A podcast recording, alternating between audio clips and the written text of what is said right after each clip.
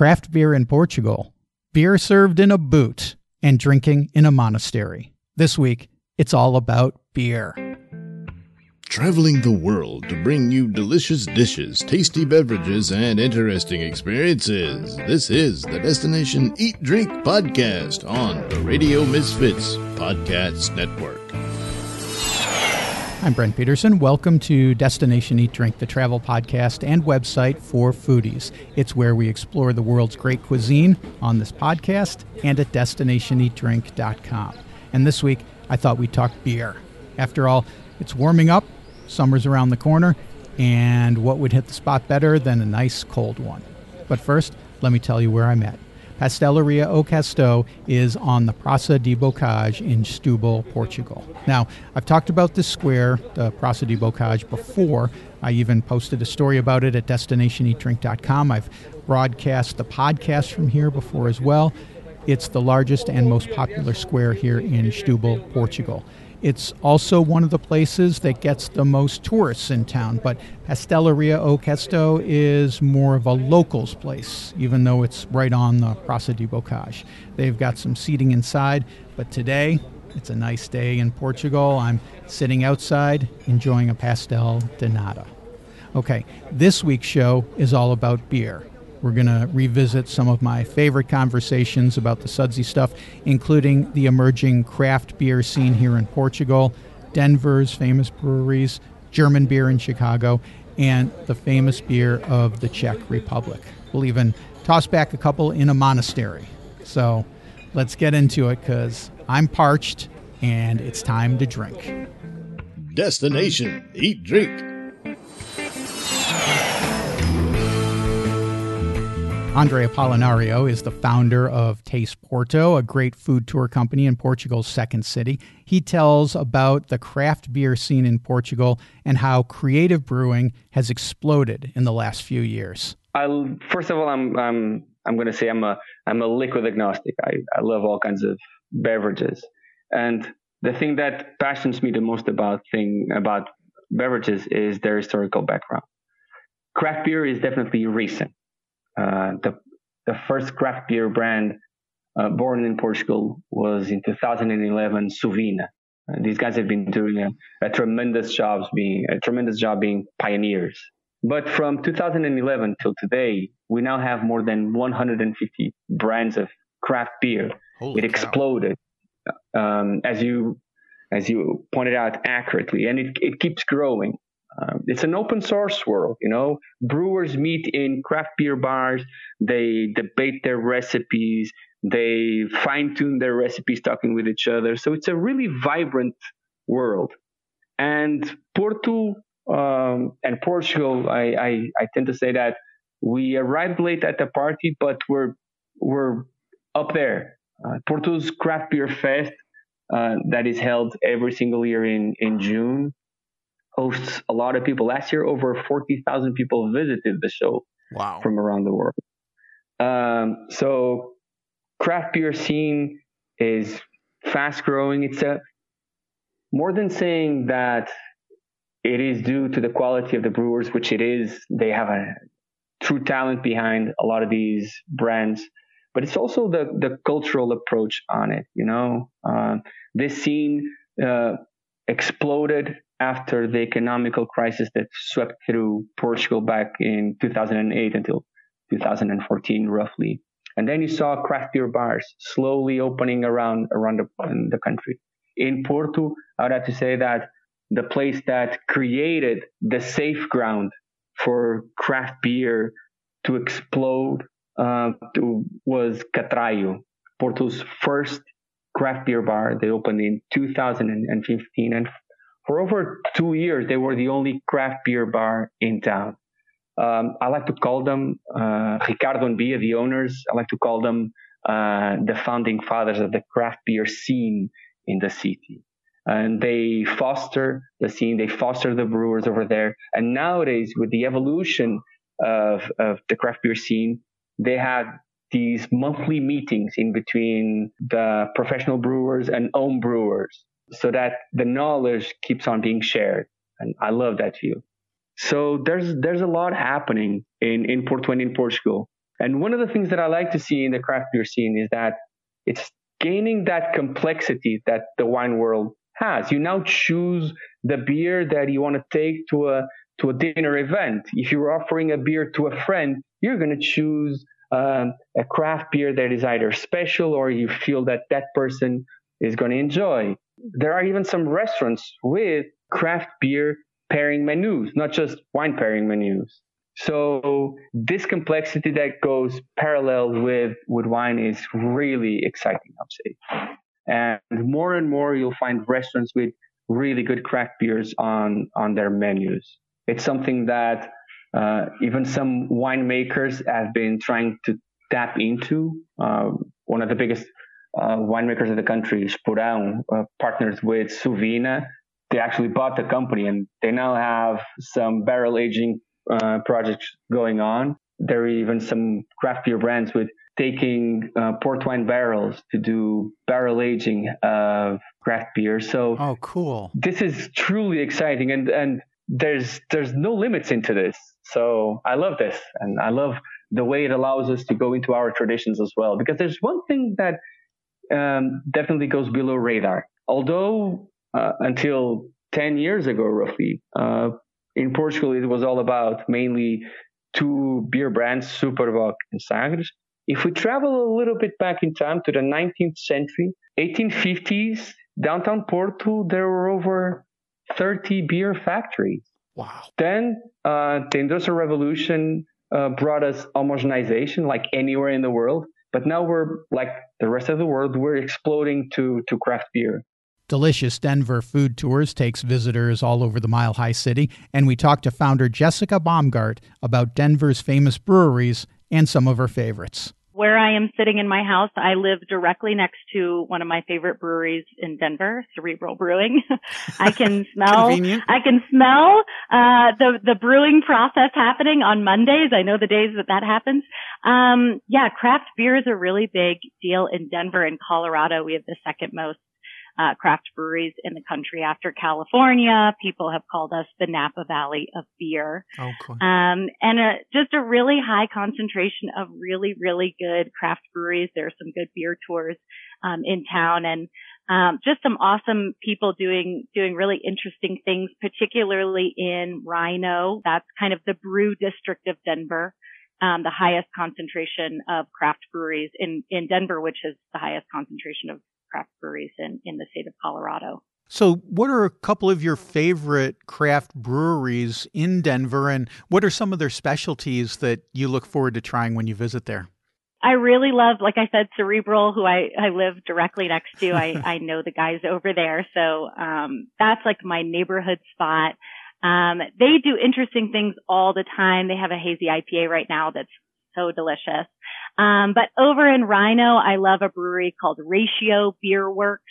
Um, those guys have an interesting story. They met um, as musicians on tour in the 90s. Oh, cool. Uh, so they they joke that they uh, learned how to drink on tour. They learned how to brew in Germany. So they do German style beers. Oh, good. Uh, over at Ratio, but really good beers. And then right down the street from there, there's another I love called Our Mutual Friend. They have this really beautiful, colorful brewery right on Larimer Street in the heart of the RiNo Arts District, um, which is known for street art as well. So they've had, you know, they have big murals all across the front of their building.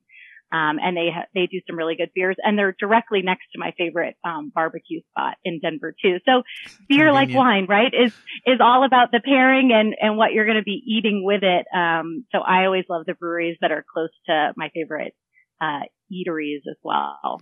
You know, when I was thinking about craft beer, I also was thinking about the other end of the spectrum, you know. And when when I go to a new city, I like to try the craft beer, of course, but I also like to try the you know the lower end every town or every city every state has like a um, just a working day beer that folks drink. You yep. go to Chicago, you get an old style. You go to yep. Uh, yep. Austin, you get a Lone Star. You go to Rhode Island, you get a Narragansett.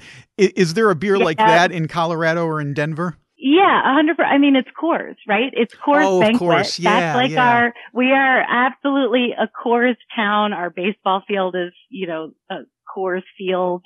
Um, it's said that the, the Coors logo is stamped on every single brick, um, and there are 1.5 million bricks that make up our baseball stadium right downtown. So yeah, we are definitely a, a Coors town when it comes to that, like, that equivalent of your, your everyday, um, lower end beer for sure. You know, I didn't even consider Coors because I think of it as a national brand Yeah, these days. yeah. But it started out that way as a little local beer. Started here. I Yeah. remember when I was a teenager growing up in Chicagoland, and folks would come back from ski trips in Colorado and they would talk about this beer called Coors. And some people would even drive out there and drive back with cases of Coors, and you were lucky to get Yeah. it. And it seemed like such an exotic thing. And now it's, of course, it's been Yep, everywhere for decades. I know. And people forget, but it's, yeah, it's still alive and well in Denver and, uh, the brewery out in Golden, um, was definitely a place you could go do tours and things like that. So yeah, we're, we're for sure a Coors town still. Rick Kaempfer is an author, blogger, podcaster, and publisher. I've had him on the show talking about Slovenia and Croatia, but his wheelhouse is German culture and food. He talks about German beer in Chicago. They do brew their own beer, the Berghoff beer, and they have it in all the different flavors. Um, but you don't get the good German beer from Germany, Okay. which is what I want. you want the stuff that's coming from Germany, Yeah. not brewed, not necessarily brewed in the German style. Right. Right, exactly. I mean, I'm sure it's fine. I mean, I have had it. It's fine. but the Germans in Germany, they've been doing it a little bit longer. They have their act together. Yeah. I mean, um, they've perfected the craft. Centuries before Yes. anyone landed, in, well, before Europeans landed in America. But the funny thing about the Berghoff is or they've got this really long bar, and for years they had no uh, chairs. You'd have to stand. Um, it may still be that way. I haven't been in there in a no little while. chairs. Um, but they didn't even allow women in there until the late '60s. Late 60s. but it's it's it's no longer a beer place. It is it is a very fancy German restaurant now, and All they they have unlike some of the more traditional German restaurants. It's just not only German food. They have like lighter fare. They have vegetarian dishes. Um, their waiters dress in suits. It's you know very fancy German restaurant. It's without question the most expensive German restaurant in Chicago. Okay, so if you want to go to a fancy place, a dress-up place for an event or some you know Yes. special occasion, you want to go to the uh, Berghoff. What about some other places we should go? Maybe uh, some classic German places. Well, in that old neighborhood I was talking about, there are still a bunch of places. Uh, one, my favorite, my favorite German restaurant, the one I go to the most, is called Laschitz, which is uh, Say that again. Laschitz. okay, Some people in the neighborhood say Laschetz. It's not Laschetz. It's Laschitz. it's not French. It's German. exactly. Um, but it's a classic German tavern. It's like uh, eh, you know Alpine uh, d- decor on the inside. What we would envision. Exactly.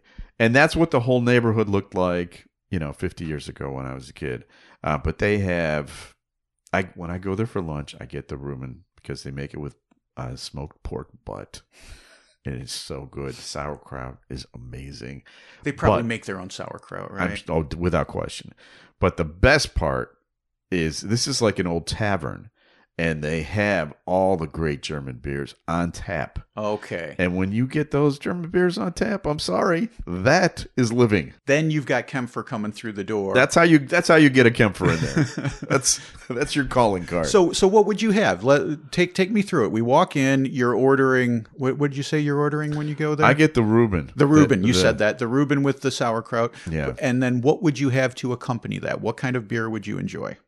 Uh, so you know, I like I like an old uh, BBK. Uh, I like a uh, you know the HB, the German uh, Hofbrauhaus beer they've got there. Mm-hmm. The Spaten, of course. Löwenbräu is another good one. The German Löwenbräu, not Miller Lowenbrau. Right. Um, but uh, those are the those are the big ones. Okay. Augustiner. If Okay. I'm looking for a Weiss beer, they've got the Hacker-Pschorr. You know, Good. Good. And um, how are they served? Do we can we get a giant mug of beer you here? can get a boot. How about a boot? Who wants a boot? Perfect.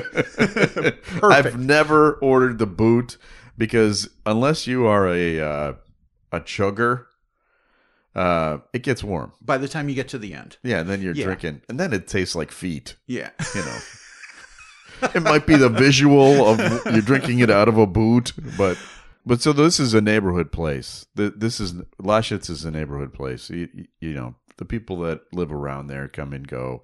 I drive in. I live in Mount Prospect, which is in, in the suburbs, so it's like a 20 minute drive for me. I usually stop in on my way to Wrigley Okay. to go to a Cubs game. So it's not. You said the neighborhood is not far from Wrigley, it's, so it's, it's, right by. so it's a perfect place to go. Any any anything else in this neighborhood? Yeah, there's a place called Resi's Bierstube, which is right across the street, a little ways down the street there. It's another uh, kitschy, classic German place. Uh, w- it's more of a bar than a restaurant. I don't think I've ever eaten there, um, Okay. but it's you know it looks like another German place. Uh, there was there was another one right next door that just closed, but that's still a t- totally German looking area. Right. Although Germans don't live there anymore. Right. See, that's the thing that people need to understand is that in a lot of these old neighborhoods where the immigrants came, their idea was not to stay here forever. Right. You know, it's like, Yeah. okay, this is kind you know, in a lot of cases, the Italian neighborhoods, the Irish neighborhoods, and German neighborhoods, they're kind of trashy. You know, it's Yeah. like you're it's your first foothold Right. in America. You want to climb the ladder. And so a lot of these communities then either disperse or have enclaves in the suburbs. Um, I know in Rhode Island, for example, all the Italians first came to Providence. Eventually, they moved to other suburbs like Johnston and Cranston. Are there German enclaves in the suburbs of Not Chicago? really. I think the Germans completely have, diffuse. the Germans are very assimilated. Right. You know, there you may not find a, a nationality more assimilated than the Germans. I mean, they they've come here, they've been here, they're now Americans. Right, Like, right. My I'm I'm as I mentioned, I didn't speak German or I didn't speak English when I was a kid. I have three sons, none of them speak German. Right. And I've known you for decades and I didn't for several years I knew you. I didn't even know that you were a German speaker. There is no trace of an accent Right. anywhere. It wouldn't be something that someone would listen to you or look at you and go, "Yeah, that guy, you know, was speaking German as a child." Um, so My I- mom sent me to school in Lederhosen, so I, I have uh, I've, I've taken it's years of therapy. I'm okay now. are there are there school pictures of Uh, I have burned destroyed? They must be destroyed. there is one other German place I want to mention that's Sure. still in that old uh, world kind of way. Oh, cool. It's called the Edelweiss Restaurant. Um, and it's not technically in Chicago, but it's on that same street. It's on Irving Park Road. It's just outside the border, and that is the best schnitzel in town. Okay. So this is where you want to go if you want to have schnitzel Edelweiss, Yes, and you can remember that from the song from the Right. Sound of Music. Everyone knows yes. that. They got a beer garden there too. Oh, Yeah. Well, okay. As it turns out, they have all the German beer there too. I'm not sure why I go to these Yeah, places. surprisingly, I'm sensing a theme. I just kind of stumble into these places. no, I stumble out. Valery from Real Prague Guides tells me about the variety of Czech beers from lager to pilsen and everything else. Plus, we drink beer in a monastery. Valery, I want to talk about Czech beer because Oh yeah, of course. I love we. I love I love Pilsner. I love the Czech Pilsner. And it's one of my favorite things uh, to pick up when I'm in the uh, when I'm in the liquor store. Talk to me Mhm. about being in Prague and the different kind of beers that we can enjoy. Maybe the mass-produced Mhm. beers, but also the the smaller craft beers. Talk to me a little bit about uh, what we should try when we're there. So we are, yeah, we are kind of big on beer here, the biggest beer drinking nation in the world. Yes. Not being proud of that, but maybe I should. Uh, 140 liters of beer per person per year. So that's, that's a lot of 140 beer. so a liter is like Okay. two pints so that's 280 that's like uh four yeah that's like almost a beer a- that's almost a beer a day every day for every single Oh man yeah, woman and yes, child uh, oh yeah, yep, yep, yep. That's totally true. so um, the most popular beers here are, of course, lagers. Uh, but uh, also nowadays you can get varieties, of course. But the most popular is, of course, Pilsner Urquell. That is uh, kind of the OG Czech beer. And then and then there's Staropramen. Staropramen is like a Prague Brewery, so quite uh, easy to find in Prague. And my personal favorite is Kozel because there's a, a special kind of this beer. It's called dark beer, and Kozel means a goat. So you can easily find it in a store. It's uh, the bottle which has a black and white billy goat on it because the fur uh, or the this is how we call it. Yeah, the fur of the goat Yes. resembles the color of the beer. Oh, okay. Black and, uh, black and white. So this is why. And the dark beer is uh, sweeter, a little bit sweeter than uh, the normal pale lager. So if you're into that, you will enjoy this. So these are like the big brands that you can find anywhere. For Pilsner beer, I would for sure recommend uh, Lokal. It's a chain of restaurants. They're very popular among locals, kind of implies in the sure, name. sure. Uh, and uh, and tourists, yeah. So it's uh, quite busy usually, but if you get a spot, or you can just get a beer, and uh, uh, if you just want the beer, you don't have to order food there, so you can just get one and stand there at the bar. It's also what a lot of locals do. So that's that one. But also we have uh, a lot of microbreweries and in Prague as well. So the ones that I would recommend are in the monasteries. Yes, it's kind of strange that religion goes with alcohol there, but there are reasons for that. There are reasons for that. Some people, alcohol is their religion. Yeah, it is certainly here, right? it's sort of replaced, I would say, with, with time. so yeah, so I would recommend two monasteries in Prague. One is a bit further away from the historical city center, but I think it's worth it. It's called Břevnov Monastery. Uh, and the other one is uh, closer. It's next to Prague Castle. It's called Strahov Monastery. So there they have their Saint Norbert beer. So this is one of the most favorite beers of mine in Prague. And of course, we have s- uh, some smaller microbreweries like Vinohradsky Pivovar. Pivovar is a microbrewery and U Fleku. So these are my top favorites. Uh, you talked about these monasteries, Valery. When you walk in, does it still have the vibe of a monastery? Does it remind you of, of the monastery, or have they completely redone the interior so it looks different now? What, what what's it like? What's the atmosphere like? monasteries here are a big complex, big complexes of buildings. Uh, so they do have a gate where you can obviously enter the grounds of the monastery, but then you will see that there are some independently standing buildings there, brewery, of course, yeah.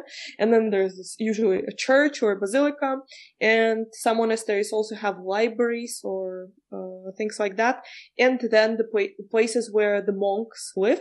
But actually, I had an opportunity to talk with uh, one of the monks in Strahov Monastery a couple years ago, and he was complaining to me that um, a lot of uh, young men apply for the I don't know the position of the monk. I'm getting it totally wrong, but uh, whatever.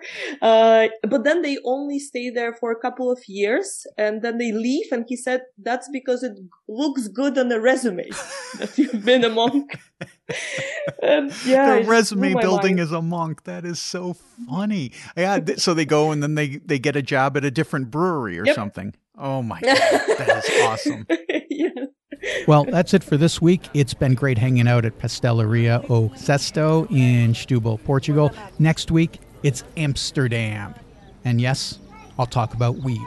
Until then, DestinationEatDrink.com is open for business. I just posted a story about a terrific restaurant in Lisbon that serves cuisine from Mozambique. So, so good. Get that at DestinationEatDrink.com slash blog. Destination Eat Drink is distributed by the Radio Misfits Podcast Network and a guy who replaced the Sacramento wine with Budweiser, Ed Silla. Thanks, Ed. I'm Brent Peterson. I'll see you down the road. Join us next week for another culinary adventure on Destination Eat Drink, a presentation of the Radio Misfits Podcast Network.